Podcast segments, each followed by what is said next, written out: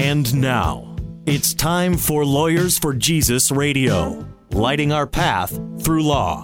A show about faith in the law and in the marketplace, featuring the partners from the law firm Mauck and Baker. Located in downtown Chicago, Mauck and Baker is nationally known for defending freedom and serving the people of faith. And now, Lawyers for Jesus. Hello, welcome to Lawyers for Jesus Radio. I'm Whit Brisky, an attorney and partner at the law firm of Mauck and Baker in Chicago. We are Christian attorneys who focus on serving the body of Christ with its legal needs. You can learn more about us and subscribe to our Religious Liberty newsletter by going to mauckbaker.com. That's M A U C K B A K E R.com or calling 312 726 1243. You can also follow us on Facebook and Twitter to keep up to date on our show or visit our website to view our entire podcast library of Lawyers for Jesus interviews.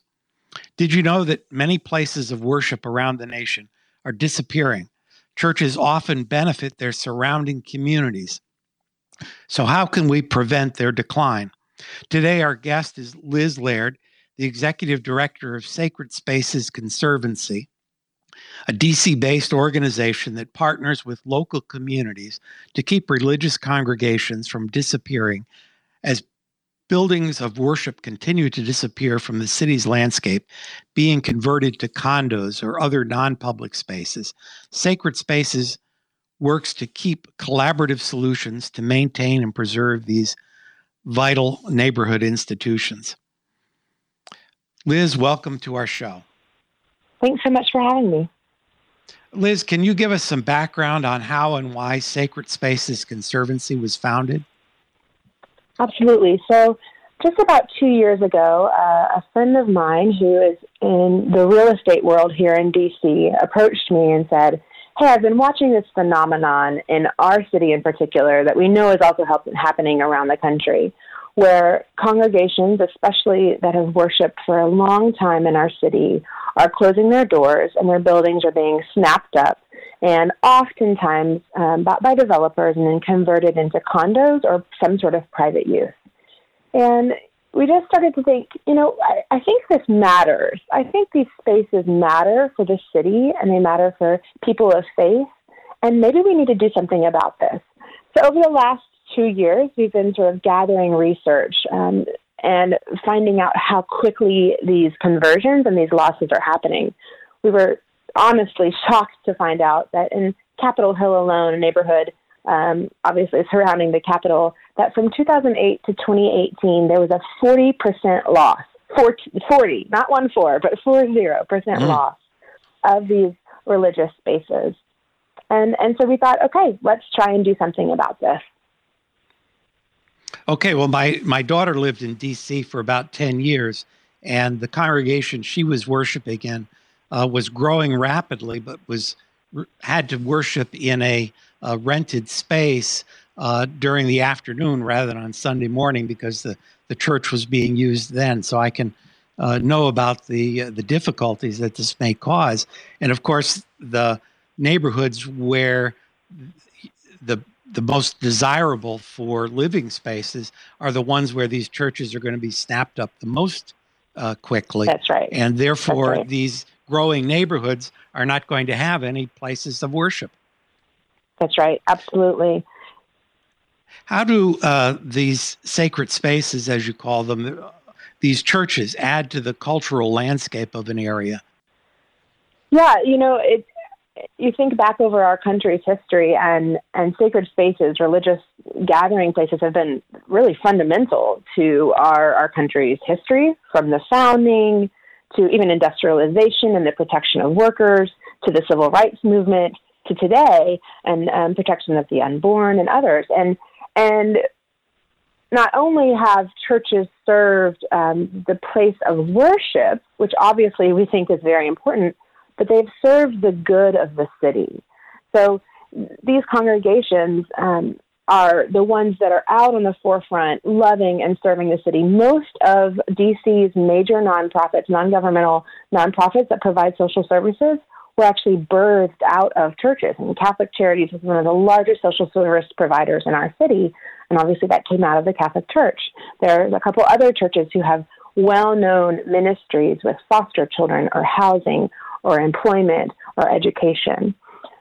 There's also just the idea of the third space, right? That um, there's a decline in places where people can gather together across racial lines, across economic lines, across all of these uh, these barriers that we create, and they can gather together and learn from one another. And simply put, places don't exist anymore that are large enough to provide these sorts of places that don't have some sort of economic barrier as well.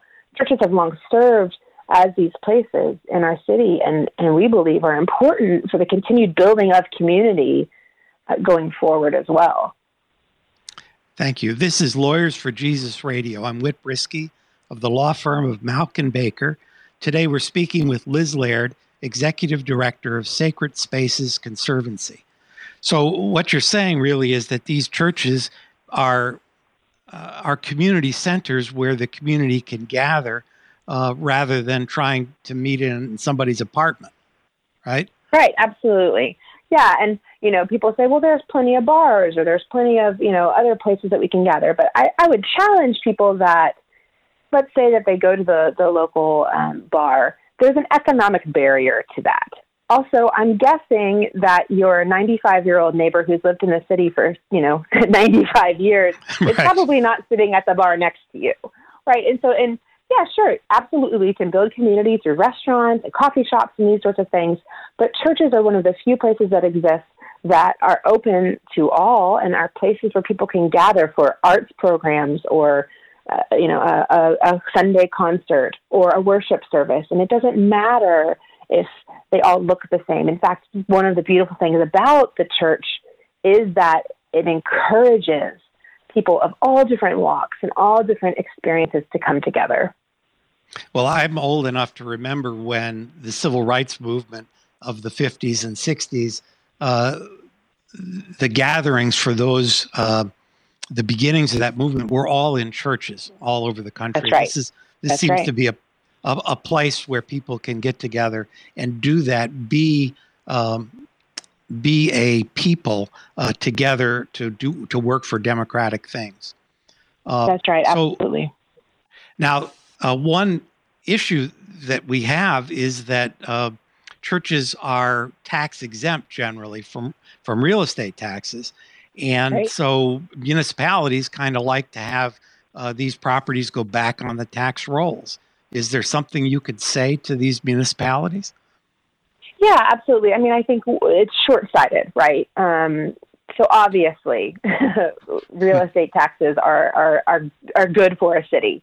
Um, on the other hand, there was a, a recent um, research paper, and there's actually some great work being done out of Canada on this same topic. This research paper from the University of Pennsylvania and an organization that we're, that we're very friendly with called Partners for Sacred Places in Philadelphia, where they did a study and they found that the average historic um, religious congregation actually contributes $1.7 million back into the local economy.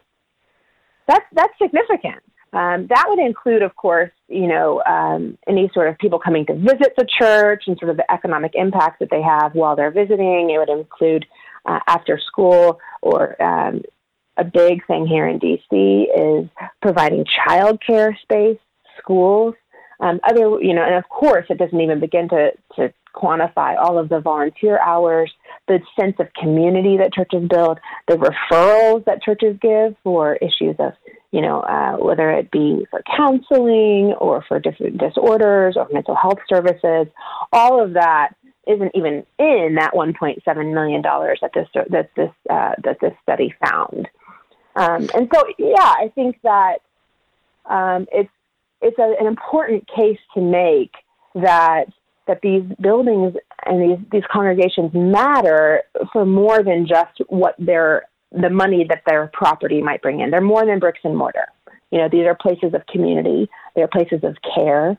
Another really great study out of the Urban Institute, um, it's dated, but uh, still I think valuable, found that in, in the greater DC area, 90% of religious congregations provided some sort of social service.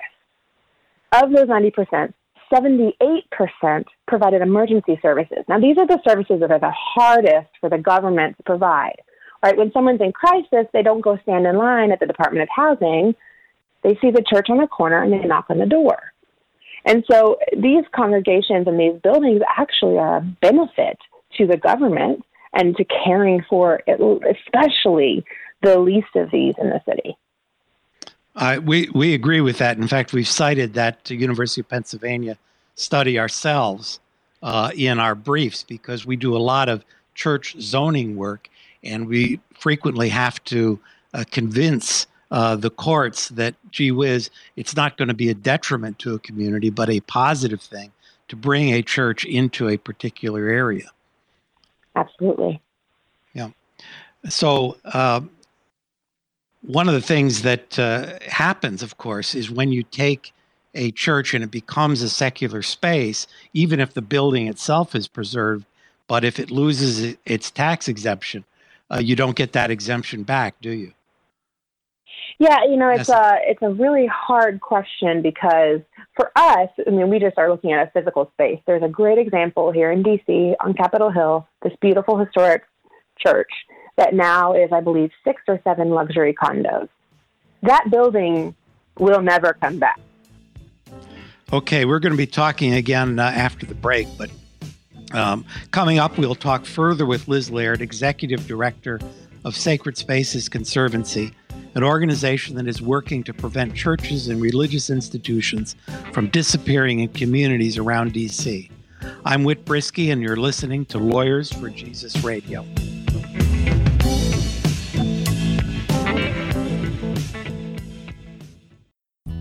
Mauck and Baker is nationally known for representing churches and religious institutions and is providing you with a free resource to help your church stay protected under the law. This church legal checklist is designed to help your church identify and assess general risks under Illinois law and is revised yearly to keep your church up to date. Go to mauckbaker.com slash churchlegal to download your free copy of this easy to fill out 21 section resource that your church can review at monthly board meetings.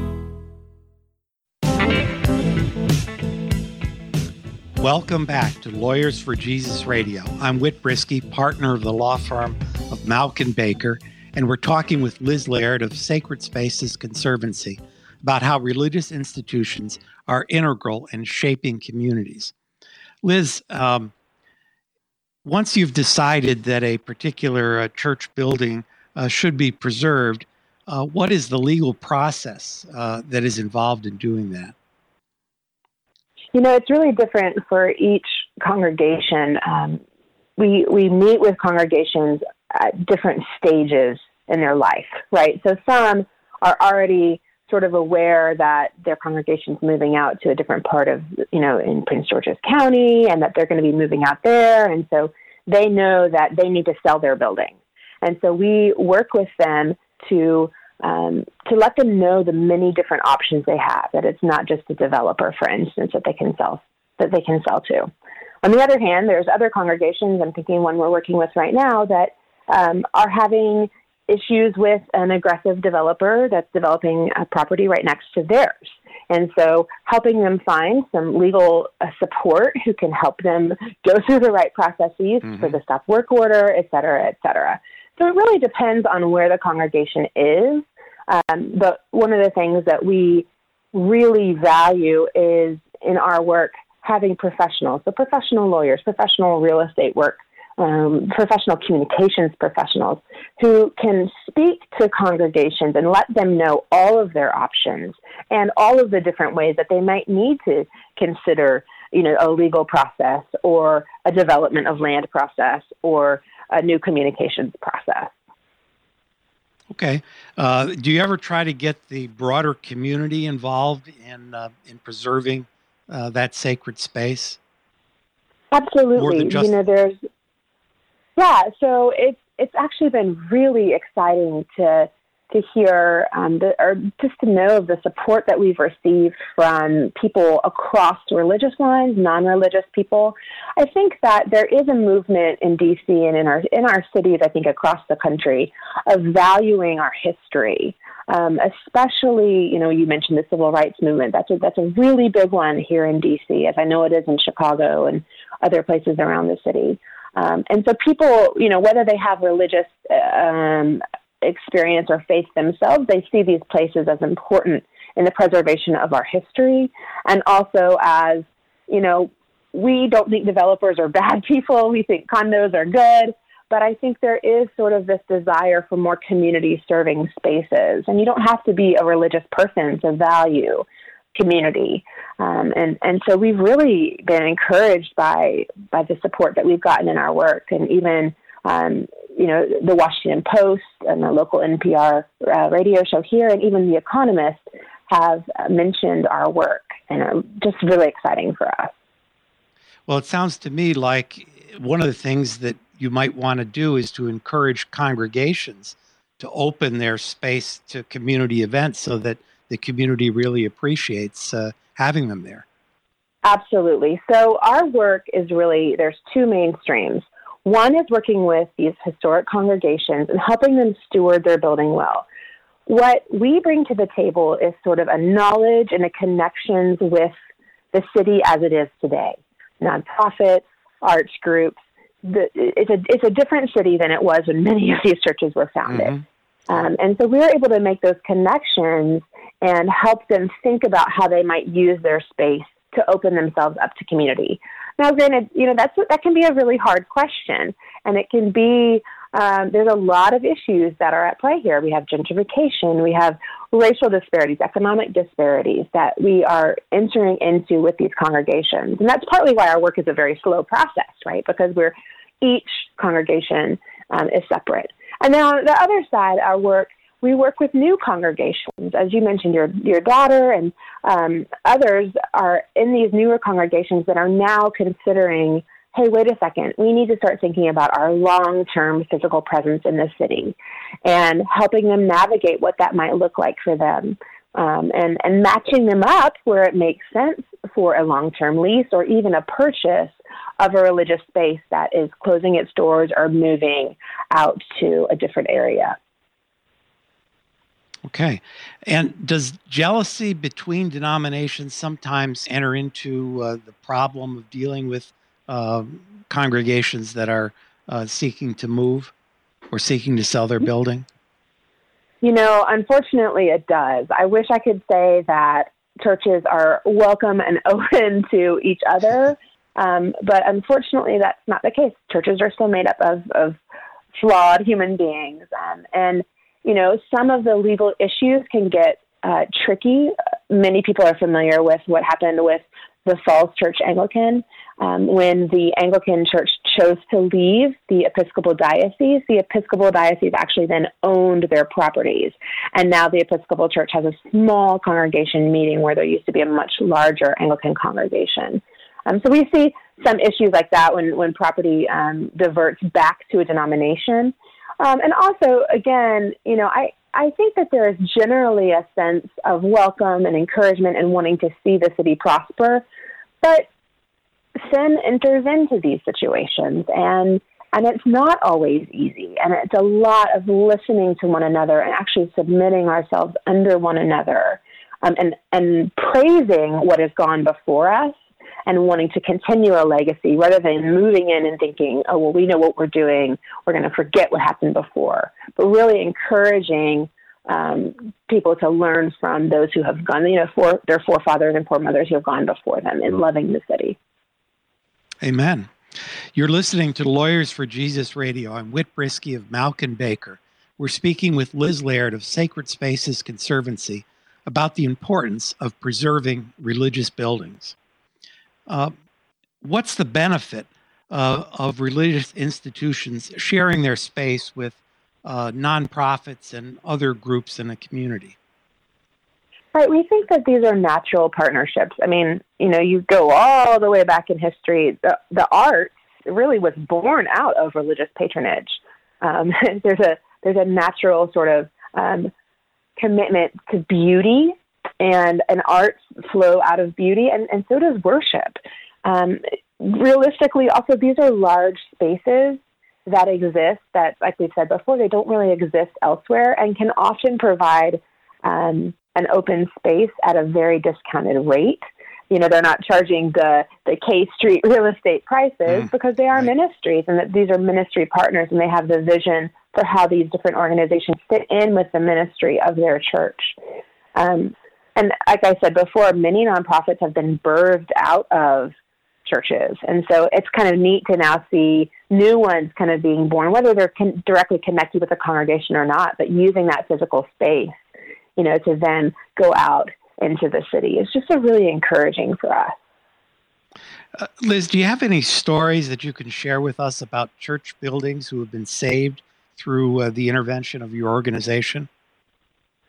Yeah, you know, for an organization that's been around for about two years, we've got some um, some neat stories of what's happening, and um, I can't share all of the details, but um, one of the ones that we like to talk about is that there was a historic congregation um, in a very influential neighborhood of the city, and they they knew that they were going to be moving out to Prince George's County because that's where their congregation lived, and they'd received geez, probably four, five, six different offers from developers for their property.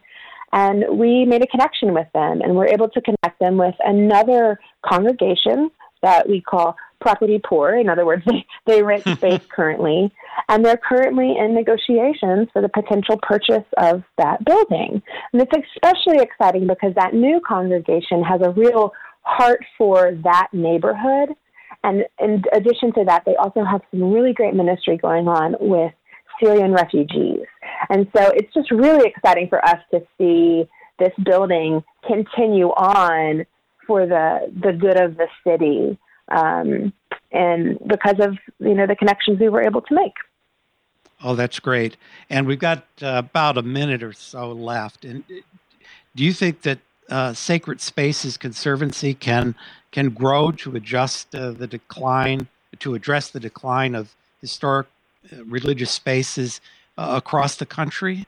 Uh, I mean, here in Chicago, there's some some beautiful old churches that I worry about. Right. Yeah. You know, right now we're really committed to Washington D.C. We would love to see other people replicate our work across the city. Um, and to work with those who are already doing good work in nonprofits and, and historic preservation, and potentially see this work um, carried out in all of our uh, all of our countries, big cities and even small towns, definitely. So, so really, what you're looking for is for groups, um, uh, homegrown groups, as you will, to kind of replicate your work rather than for you to try to go to other places. Right. Right, because we really, you know, we think we're we're committed to our city, and we know that people are committed to loving their city, and so we want to empower them to do that work for the good of their city. Good. Liz, we appreciate you speaking with us today. How can people support your organization uh, and help take action to preserve churches in their own communities? Please um, visit our website. It is www.sacredspacesdc.org. We would love your, your prayers. We would love your financial support. We would love any connections that you might have to real estate or communications or lawyers in DC who would be interested in helping us out. Thanks, Liz. If you have a legal need or question, you want the perspective of a local Christian attorney, contact us at Mauck and Baker. You can reach us at 312 726 1243 or at mauckbaker.com. Mauck Baker is a Christian law firm based in Chicago, serving churches, ministries, businesses, and individuals in their legal needs.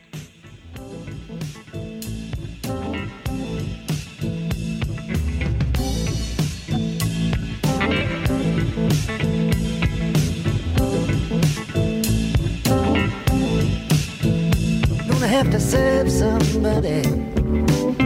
Yes, indeed, you're gonna have to serve somebody.